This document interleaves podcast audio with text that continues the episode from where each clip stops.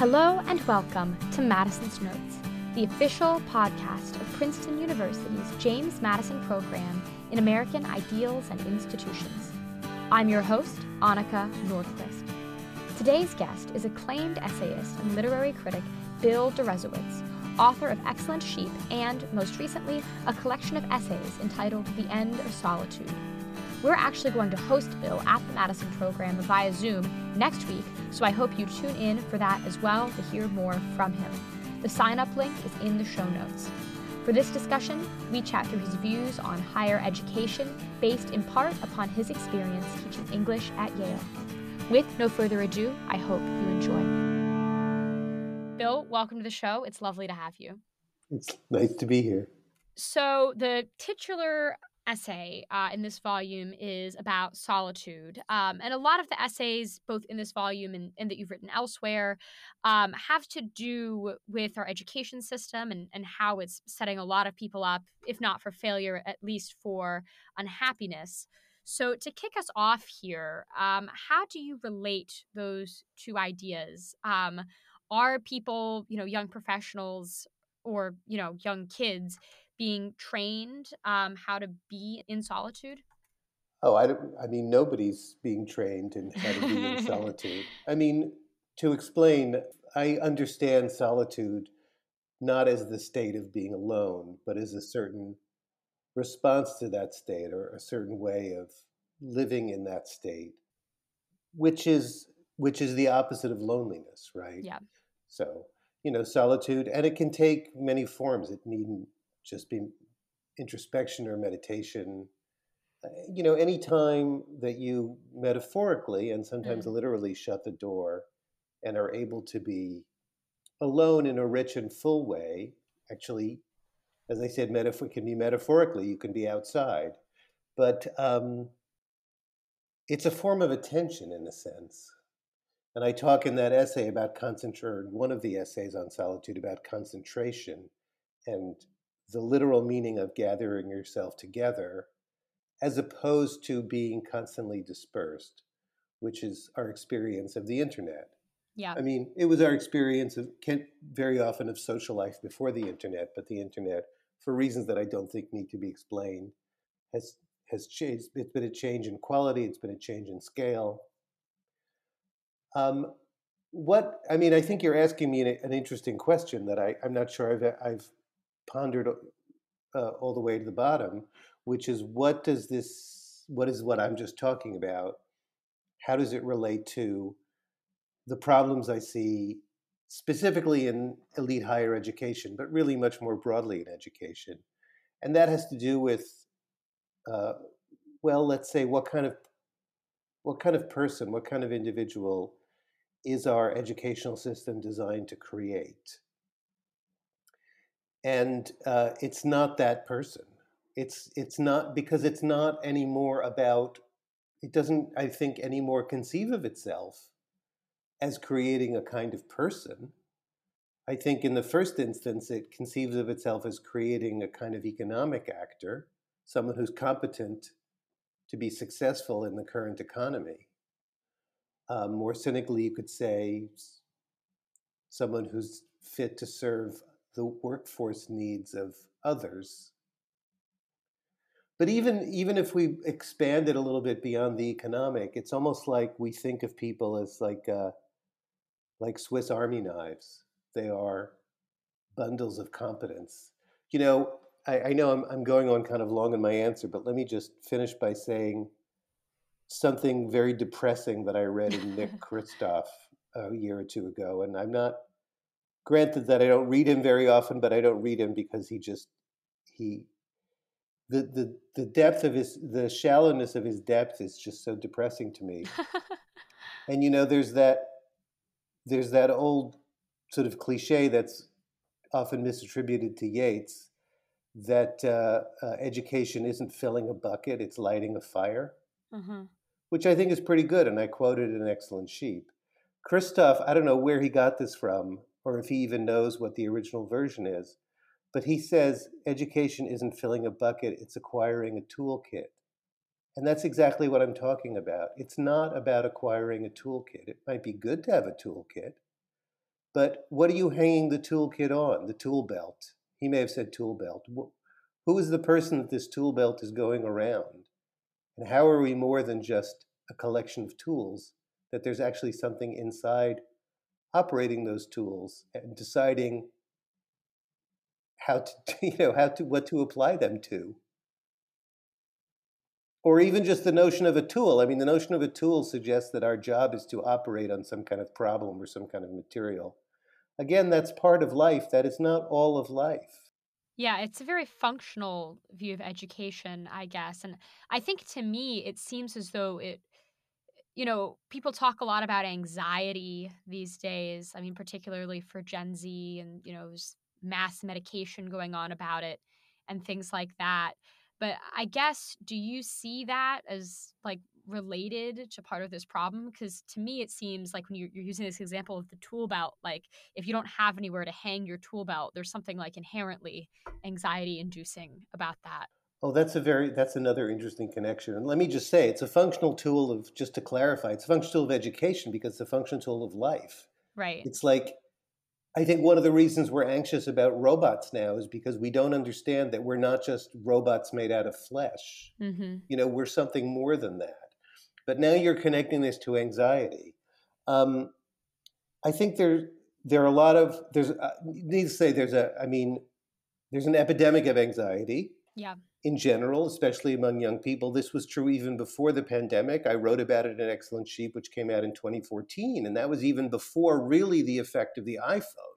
So now it's been, you know, two more exponents, mathematically speaking, have been added to that. First the smartphone, and then the yeah. pandemic. So there's this tremendous anxiety. Uh, I think some of it is is artificial. It's it's the result of uh, of uh, of of pressures based on false values and false perceptions of the world coming, for example, from the helicopter parents. And some of it is quite legitimate. Um, to me, a lot of the underlying, well, one of the underlying causes of the problem with elite education is the direction that our economy has taken in the last 50 years, which is increasing bifurcation between a few winners and a lot of losers that is naturally going to create anxiety. Another direction that it's taken is that uh, the competition in the economy in general has become global, and even the competition to get into places like Princeton yeah. has become global. Um, and I think that anxiety is dri- driving people to see their education in, and their life and their being in more and more functional terms. You know, how do I optimize myself for this competition? Um, but that doesn't mean that it's the right approach. It just means it's understandable. Yeah, I mean, it seems though. I mean, because when you talk about kind of like the concentrations of wealth, it seems to me that the wealthiest people are sometimes the most anxious. When you talk about kind of like medicated anxiety and yeah. things like that, that's very much, I think, a, a disease of the wealthy. Uh, uh, yeah, uh, the wealthy, understanding the wealthy uh, I would say, uh, in terms of the upper middle class and upper class. Yeah. So the top 10 or 20%, the sort of the class that goes and sends and wants their children to go to selective colleges and universities. Yeah. Um, it, as you say, it's it, it's not an anxiety of survival. It's an anxiety of competition. It's an anxiety of status loss, right? And and that's why, to me, it's it's rooted to a great extent in in what I call false values. Yeah. A, a false understanding of what makes for a good life. I mean, you sort of referenced um, the the tiger parent phenomenon here, and it uh, it was interesting. I think you've discussed it kind of in various places, not just in this book. Um, that you sort of correctly identify it as it's not just a matter of like some particular kind of you know racial demographic, but sort of a broader like middle class or upper middle class like focus. I mean that that really resonated with me at least. Oh yeah, and I wasn't the only person to point this out when Tiger Mom came out. I mean, the idea that what she was describing was somehow uniquely Chinese or East Asian is ridiculous. It was just an extreme version of upper middle class practice. But the reaction to it was interesting because those same upper middle class helicopter parents, you know, were you know, because the, the, the as Caitlin Flanagan said recently, sort of the erotic, the erotic self-flagellation of the liberal elite, right? So this was another reason to say, oh, we're failing, we're failing. The Chinese are going to, you know, we're so lax, we're so lax. I mean, it's all it was nonsense, but I I take it that it was sort of a, an additional spur to even greater uh, feats of uh, child torture, which is what that book describes. I mean, I've described Tiger Mother as like if Moby Dick had been um, had been narrated by Ahab. That's what that book is like. It's this monomaniacal, pointless quest, and everyone's going to die in the end.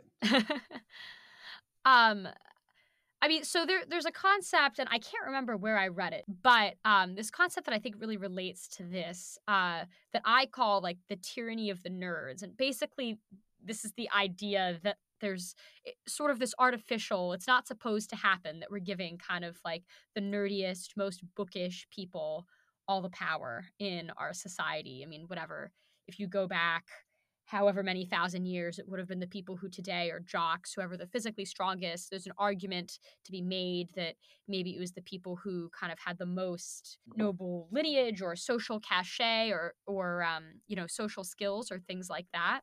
So I guess I'm wondering if you agree that that's like kind of the system that we're living in at the outset, but also like, is that kind of system um, is it working? Are there advantages or disadvantages to having that kind of that particular type of hoops that you have to jump through to be successful? Right. So um, I, I, think you say quite right, and I think it, it's something I, I, I, think about from time to time uh, and it's interesting to kind of look at what you know different societies and what they value. But it seems clear, it's logical that they're going to value that which makes the society the most, the strongest, the most prosperous. I mean, sometimes those perceptions are wrong. Sometimes an elite becomes ob- obsolescent. But obviously, it makes sense that you know you know, in in some societies, the warrior class is the most valued, and they're the ones in charge. And now, what makes for our prosperity? Well, we live in an age of, of science, broadly speaking, uh, you know, of expertise, of experts, of technocrats. And, you know, to a great extent, it's perfectly appropriate that those people would be select, selected. And re- the question of reward is a different question. But um, I'm not in principle uh, against meritocracy as long as we understand what it means yeah. and and the competition is fair and people are prepared for it uh, fairly, which I don't think is the case.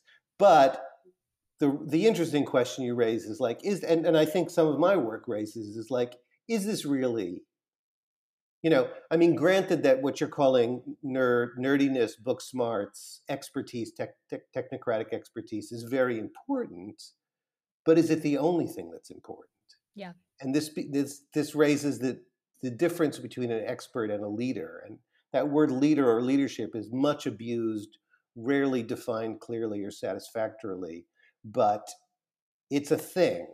I mean, however badly we understand it, it's clearly a thing. So, do we want that? We need technocrats. Do we want them to be in charge? What other aspects of character are important for effective leadership?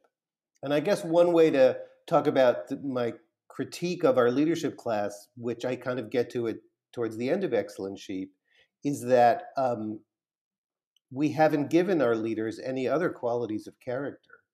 I mean, nerdiness itself isn't actually a quality of character at all, maybe a quality of intellect and performance, but the selective college system that supposedly that does select for these nerds um, creates a certain kind of character and it's a terrible character for leadership.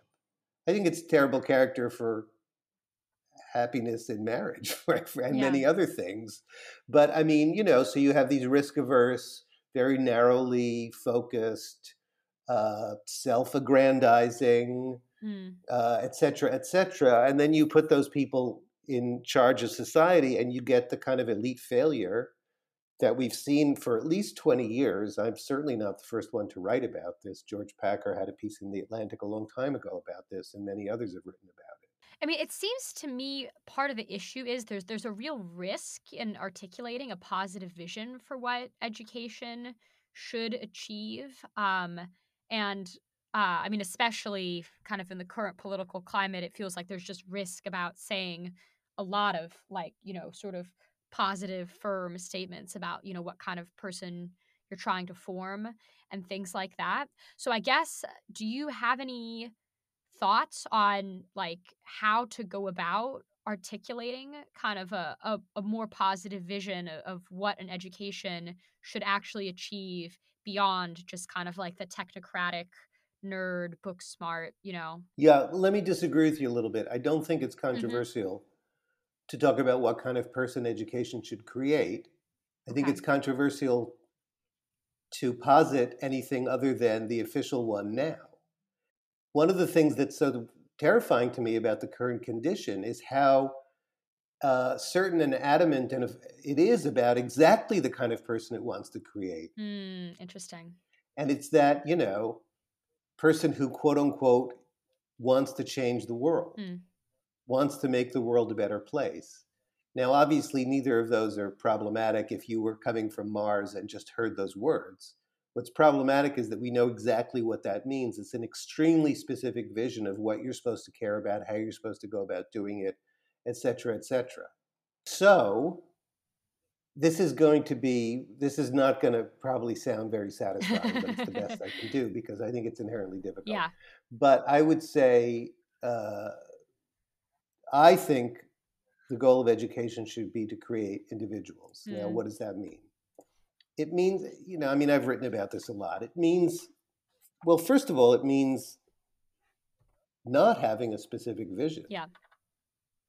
of what you want your giving giving your students the ability to be different to be themselves to um, I'm, I'm I'm really straining for specific language that goes beyond cliches but specificity is the problem this is what i'm saying well, well, no, no, no, no. I mean, I'm trying to be specific. tough. I'm trying to be specific about about non-specificity. This is the point. right So let me just right, give you an example. I mean, this is not the whole thing, but let me just retail this anecdote.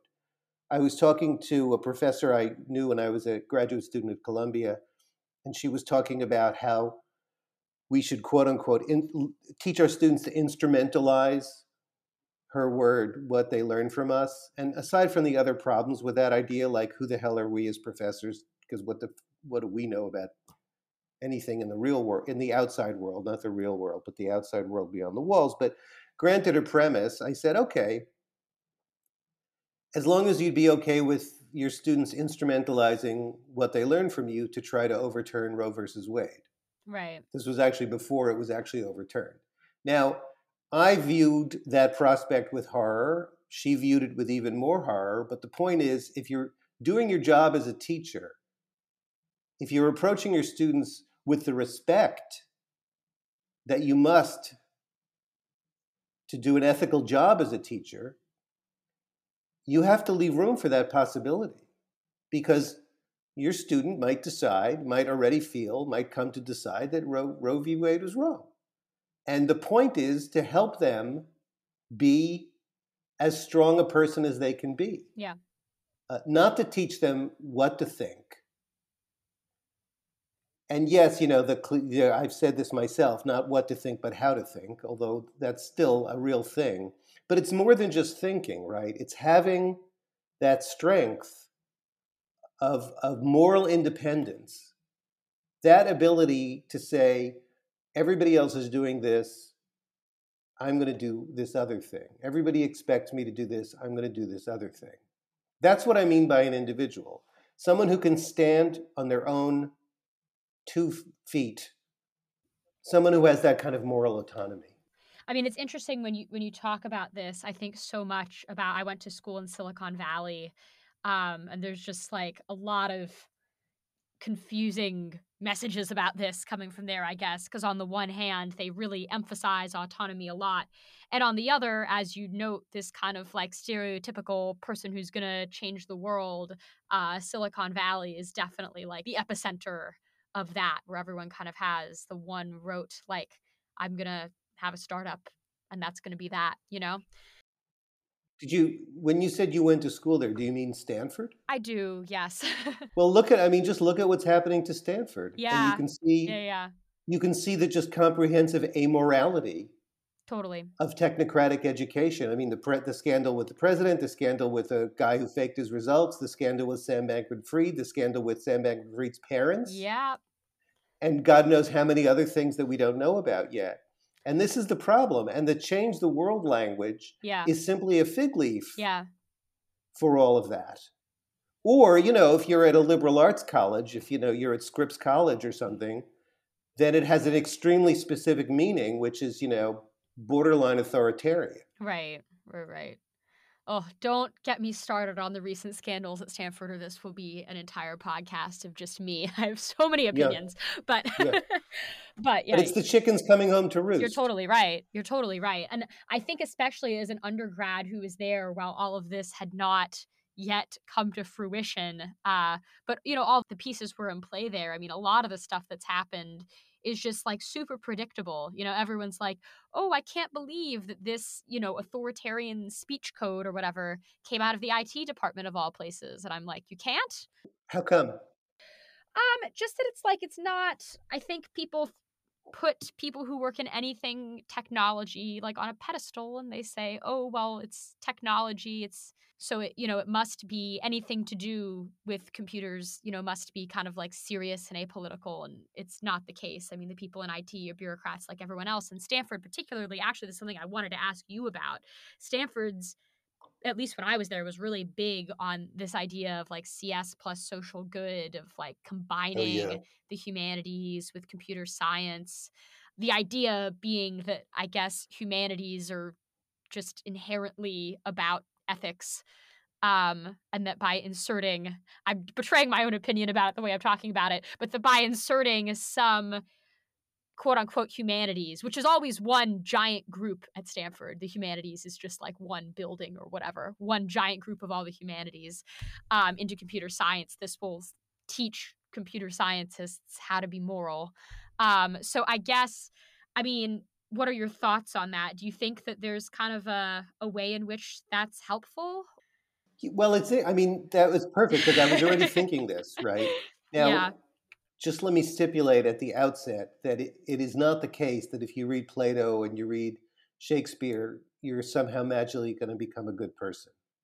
That's nonsense. It's ridiculous. Yeah. But I do think that these things do have ethical value. Yeah. Because they they they are they are ways to get at self reflection.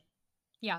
You know, they're ways to to take a look at yourself and create some awareness of who you are as a person and maybe who you want to be and maybe where you fall short and and and also and also and these are really two sides of the same coin some disciplined awareness of other people Yeah. other people as equally real other people as centers of their own universe and therefore society as something that we all have to we have to somehow bring these centers together right Yeah. And when I see, so often when I hear about some innovation in technology or some some catastrophe that's resulted from innovation in technology, I think these are people who've had no humanities in their education. They're just not aware of hu- the human dimensions of problems, Totally. the human dimensions of problems. Um, at the same time, it's really funny the way you frame the question. Like, let's we just need to add some humanities into the mix because I've noticed my analogy for this is um, I assume kids still eat these kinds of cereals. Probably not the kids who go who get to the Ivy League, but you know, you know, it's basically sugared cardboard, oh yeah. and then you add you know 15 vitamins and minerals. So basically, you take all the nutrition out of food and you artificially add it back.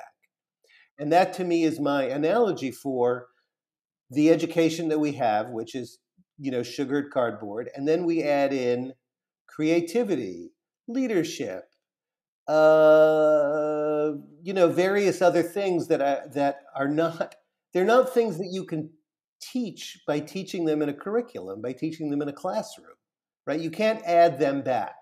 You can't add ethics back in. You can only have an education and an upbringing and an institution that embodies those things and creates them as emerging qualities. Yeah. So, probably, you know, yeah, sure. I think it's better for computer scientists to have humanities than not. But the idea that that's going to solve the problem as a, as opposed to changing the whole the whole you don't even know where to start right i mean you have to tear it down from the beginning right otherwise you know what are you going to you're going to end up with a sam bankman fried who's read shakespeare yeah and you know maybe he'll be able to like slap a quote from shakespeare on the prospectus for his next ponzi scheme yeah i mean i think also uh, I'm I'm headed down a Stanford track, but my mind's there. We're doing it anyway. Um, okay. but um, kind of what I, what I referred to also in the initial question. I mean, this idea that like the humanities are just like this behemoth. Like I was at one point in at Stanford, you have these things called theme houses, um, mm-hmm. where you sort into everyone who's interested in environmental whatever. You know, there's a dorm for that, and they have one that's just for the humanities, like all the humanities, the humanities theme house, um, and it's just like a, a weird concept, right? That like the humanities have become like like a department like computer science or whatever it's like that's just a behemoth and i i to me i don't know if you agree that's also part of the issue with like saying oh like cs plus humanities is that it's just like this weird like hyper watered down version of it that's like super divorced from what it actually is. Right i think what you're saying i mean first of all what I mean, about the theme house, it's almost like humanities is some like weird little yeah. idiosyncratic interest, you know, like collecting crystals. Yeah. Right. It's yeah, just this funny thing that a few people still do. Yeah. Yeah. Yeah. As opposed to what it should be, in my view, which is the center of a college education. Yeah. Um, uh, but I think you're also saying that, you know, it's sort of just becoming this idea. And I'm guessing, yeah. you know, I think what you're really trying to tell me is that at Stanford, when they say CS plus humanities, it's this absurdly attenuated idea of what the humanities are. Yeah. Yeah. Again, it's just like a little tattoo that yeah. you're going to rub onto the thing. Yeah, totally. As opposed to something that's supposed to be about foundations, about the whole purpose of the enterprise, about what the enterprise is even going to be in the first place. And by enterprise, I just don't mean the enterprise of college. I mean the enterprise of your life and the enterprise of society. Like, what are we trying to get at here? And why? And those are the questions that the humanities asks.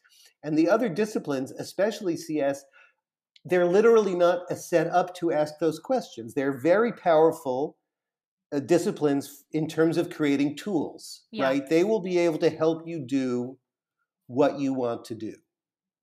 Then the question, but the first question is, what do you want to do and why do you want to do it? Yeah. And computers don't help you answer that question.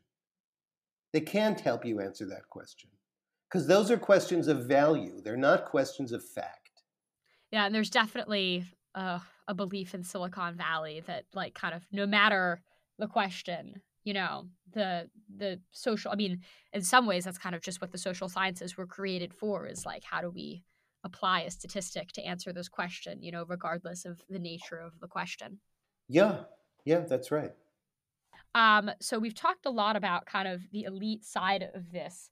Um, i want to ask you a little bit about um, the non-elite half of this uh, because it was one of the things that really appeal to me about your book is kind of like the dirty truth that a lot of people don't want to talk about, um, which is that going to an elite institution acculturates you um, to to be a member of the elite. So I guess uh, to kick this off, can you you know kind of talk about that a little bit? Um, because it was interesting to me some of your examples of the ways in which uh, the d- very different ways in which elite and non-elite institutions function and how they treat their students. Oh, oh, I think you're referring to how I talk about, you know, you're basically being prepared yeah. to occupy a certain class position. Um, there's a great, I don't know if I referenced this in specifically, but I discovered in the course of thinking about this a great uh, paper, uh, I think by a sociologist from many years ago from the 80s. So there is some good to sociology. Her name is Jean Anyon, A N Y O N. I think she's still on the faculty somewhere. But she went to a bunch of public schools in the uh, in the Newark and surrounding suburbs, and it was beautiful. She was like four different class levels, even a difference between the upper middle class and the upper class. Like right. the upper middle class are trained to sort of be creative and they end up being like professional knowledge and creative workers. And the upper class is kind of trained for mastery. Right. And then the lower class is basically trained to go to prison. And then somewhere in the middle, you have a working class that's trained for obedience. I don't know if she says the prison thing, but I mean, and, and by trained, what I mean is that you're treated the way you're going to be treated. You're treated in school mm. the way mm. that you're going to be treated in your job. Right.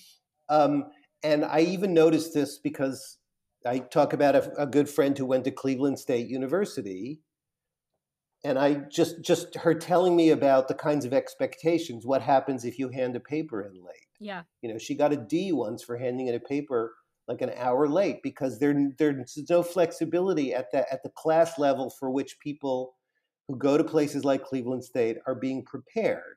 Whereas if you go to Princeton, there's always a second chance. There's always a second chance for the elite. So um, I think that's what you're referring to.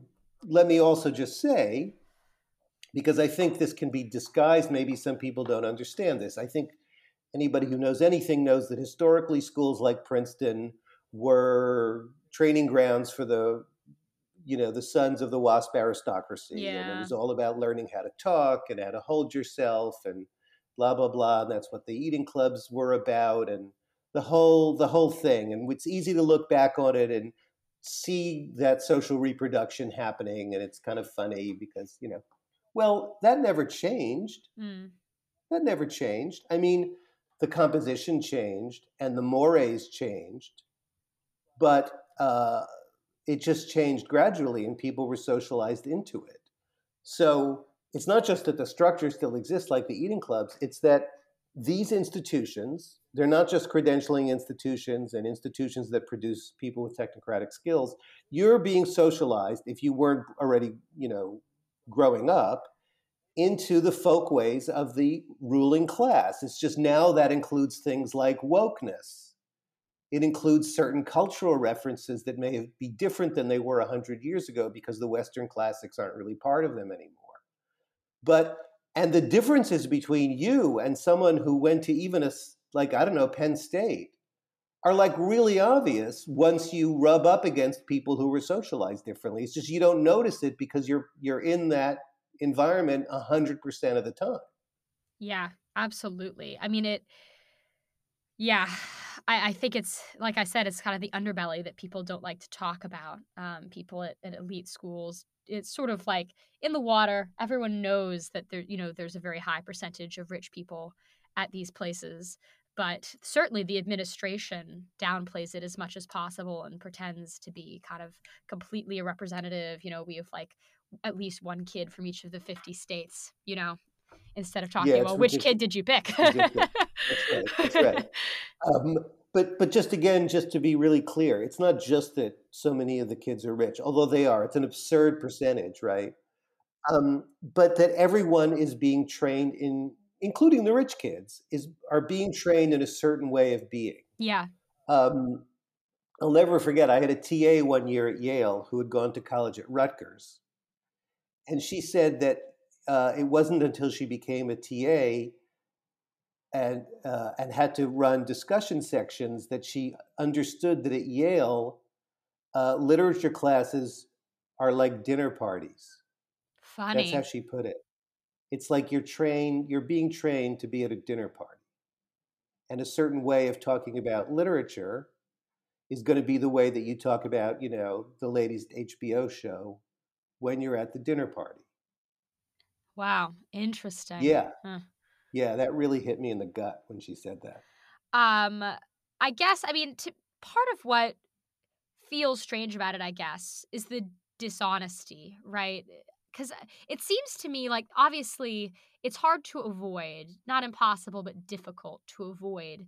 There kind of being a class structure and the idea of people entering training that's going to help them with their future job even though i mean when you use the prison example it sounds absolutely terrible but examples that are maybe a little happier than prison it's generally good to have your education prepare you um, for what you're going to do so i guess my question would be do you think that the problem with that kind of system is just the dishonesty that it's pretending it's something that it's not or do you think that there's like actually like a deeper structural issue? Oh yeah, no, no, no. It's I mean the dishonesty is is is horrifying and leads to all kinds of you know we, we can even begin to talk about that. But no, I mean I mean what was Jean Anyon's point? It wasn't just you know the working class is sort of being socialized into being working class. It's that like they're not being given a choice to be anything else right? I mean, if somebody chooses to go to trade school, and I think we should have a lot more trade schools and funding and encouragement and blah, blah, blah, chooses to go to trade school, and trade school, you interact in a way that, you know, socializes you to be a tradesperson, great. But what, what's really, and I said this when I said meritocracy in principle isn't a bad, is a good idea, but how do we yeah. run our meritocracy? Yeah. Is that the opportunities? You know, I, we do not have anything remotely resembling equality of opportunity. That's the problem. And if we, you know, if it were the case that dumb rich kids, let alone dumb rich lazy kids, were, uh, you know, you know, headed toward, were shunted towards a life of working class labor, which is the only thing that their skills are good for, or their likely skills are good for, that would be justice. That would be fair. And the smart poor kid instead of being prevented from going to college by cost, as so many of them are, were given a real opportunity. And you didn't have more kids from the top 1% than from the bottom 60% at most of the Ivy Leagues. That's what you have now. Okay, then that that would be fair. I also think we need to shrink the differential between working class pay and upper class pay. It's you know it should be a tenth or a hundredth of what it is now. But let's begin with that a basic unfairness is that people don't really have a chance and you talk so powerfully about like the awkwardness of the interaction which is something that i see so much like when a person who's in this kind of environment suddenly has to like actually have a conversation with someone who wasn't raised in it um yeah it's super true and it does again it felt like when i was an undergraduate there was sort of like a I mean, people had sort of strange views about it, right? Where it was like, oh, like we, the students, are like going to protest for higher pay for the dining hall workers.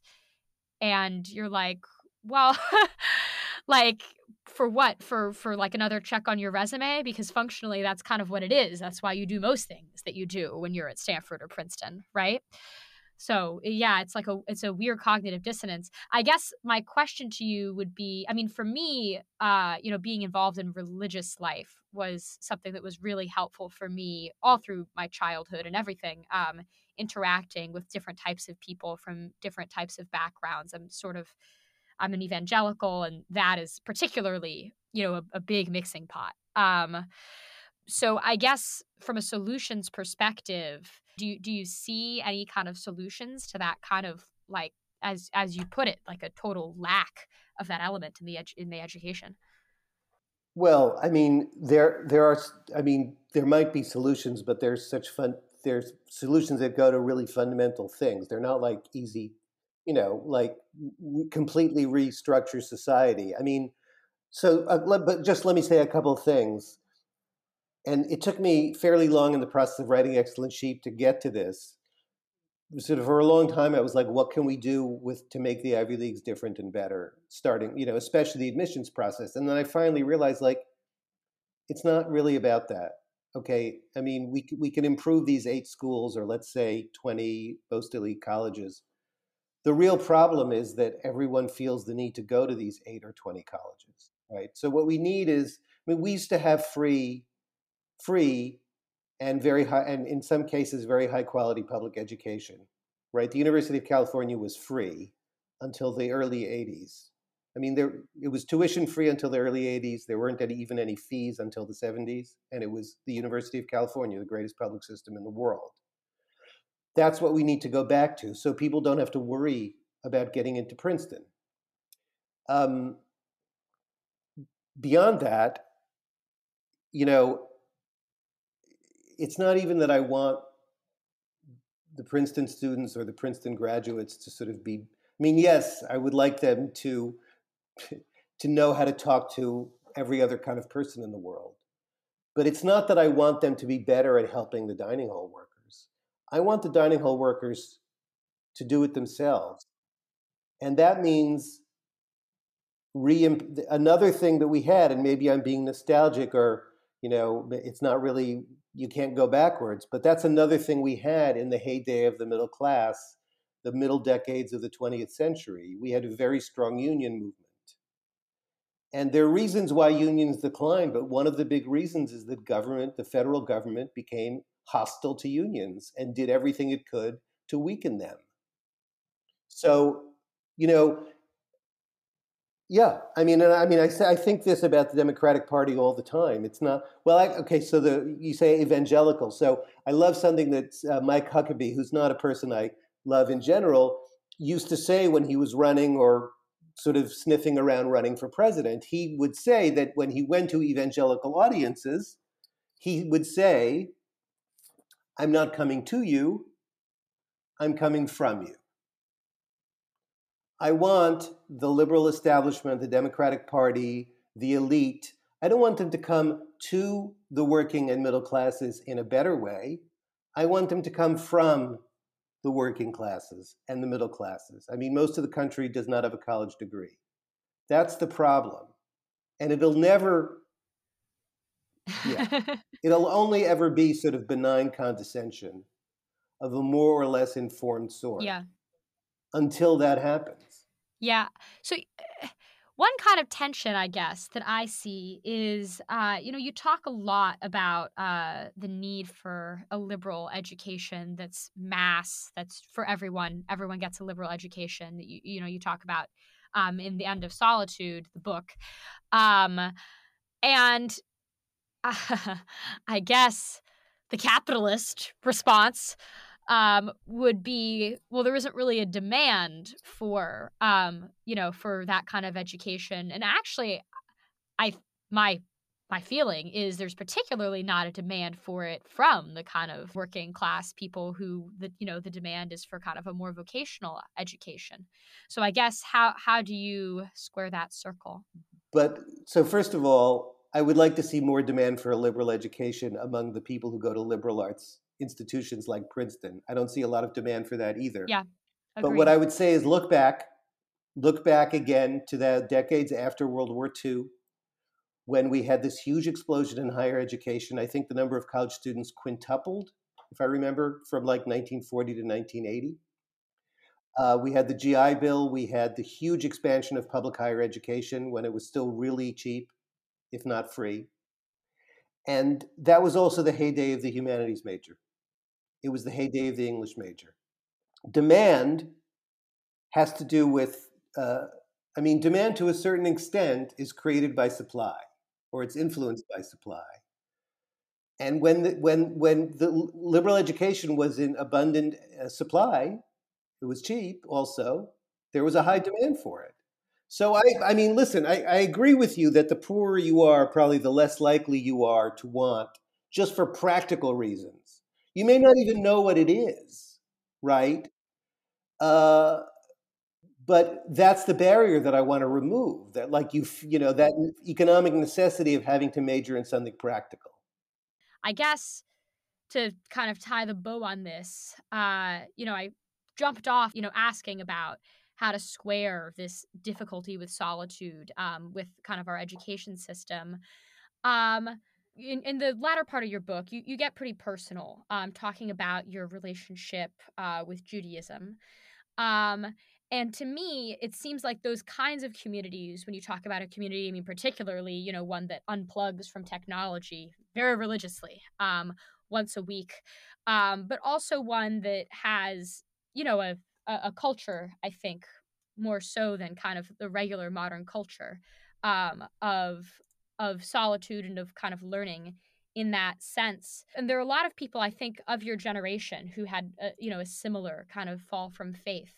Um, do you see uh, a connection between those kinds of falls from faith and the struggles that people have with solitude? Well, I think it's complicated.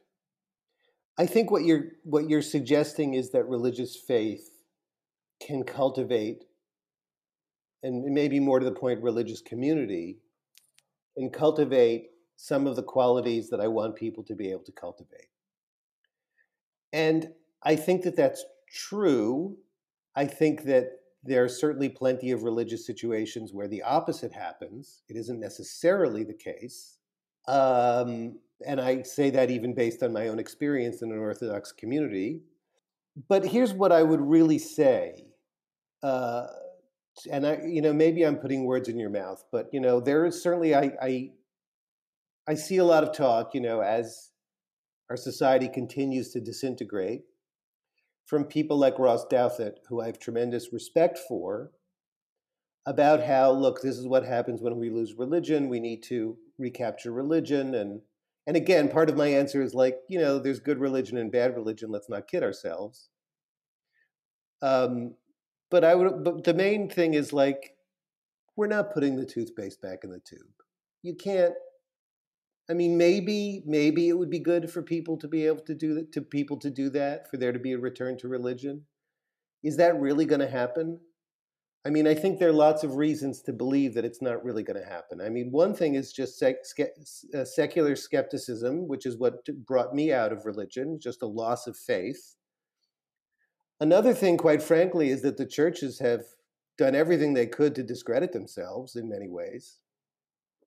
You know, the I mean, not everything they could, but I mean, look, look at the Catholic sex abuse scandal, look at the scandals in evangelical churches.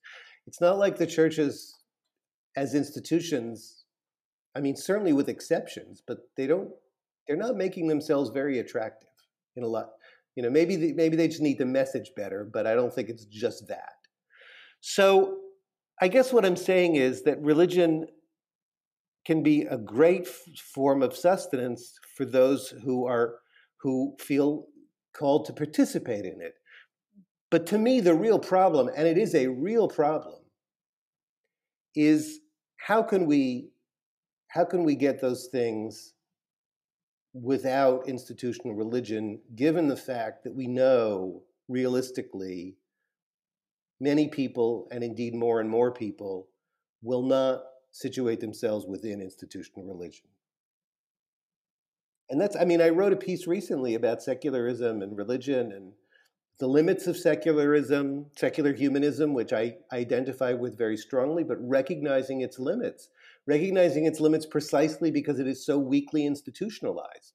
You know, you don't really, I know there's sort of secular humanist churches. I mean, I would never set foot in any of them they just sound ridiculously hokey to me and artificial. And, and, the traditions need to be old, otherwise they don't have power. Yeah, yeah, yeah. Um, right. So you don't really have you don't have the element of practice, right? I'm an, I come from Orthodox Judaism. It's all about practice, right? Yeah, yeah, yeah. And to me, a spiritual life, even my own secular spiritual life, is to a great extent about practice. They may not be formal practices, yeah. but um, secularism as such doesn't really have practices. Yeah. It doesn't have any institutional way of teaching practices of maintaining practices, of theorizing practices. How, how, do, how do we do this? It's, I don't, I don't have an answer yet. Yeah. Absolutely. Well, I will link that piece in the show notes. Uh, this has been super interesting, Bill. Thank you so much for taking the time. Okay. Thank you. Thank you very much. Well, there you have it, Madisonians. Bill Deresiewicz reflecting on the humanities, education, and solitude.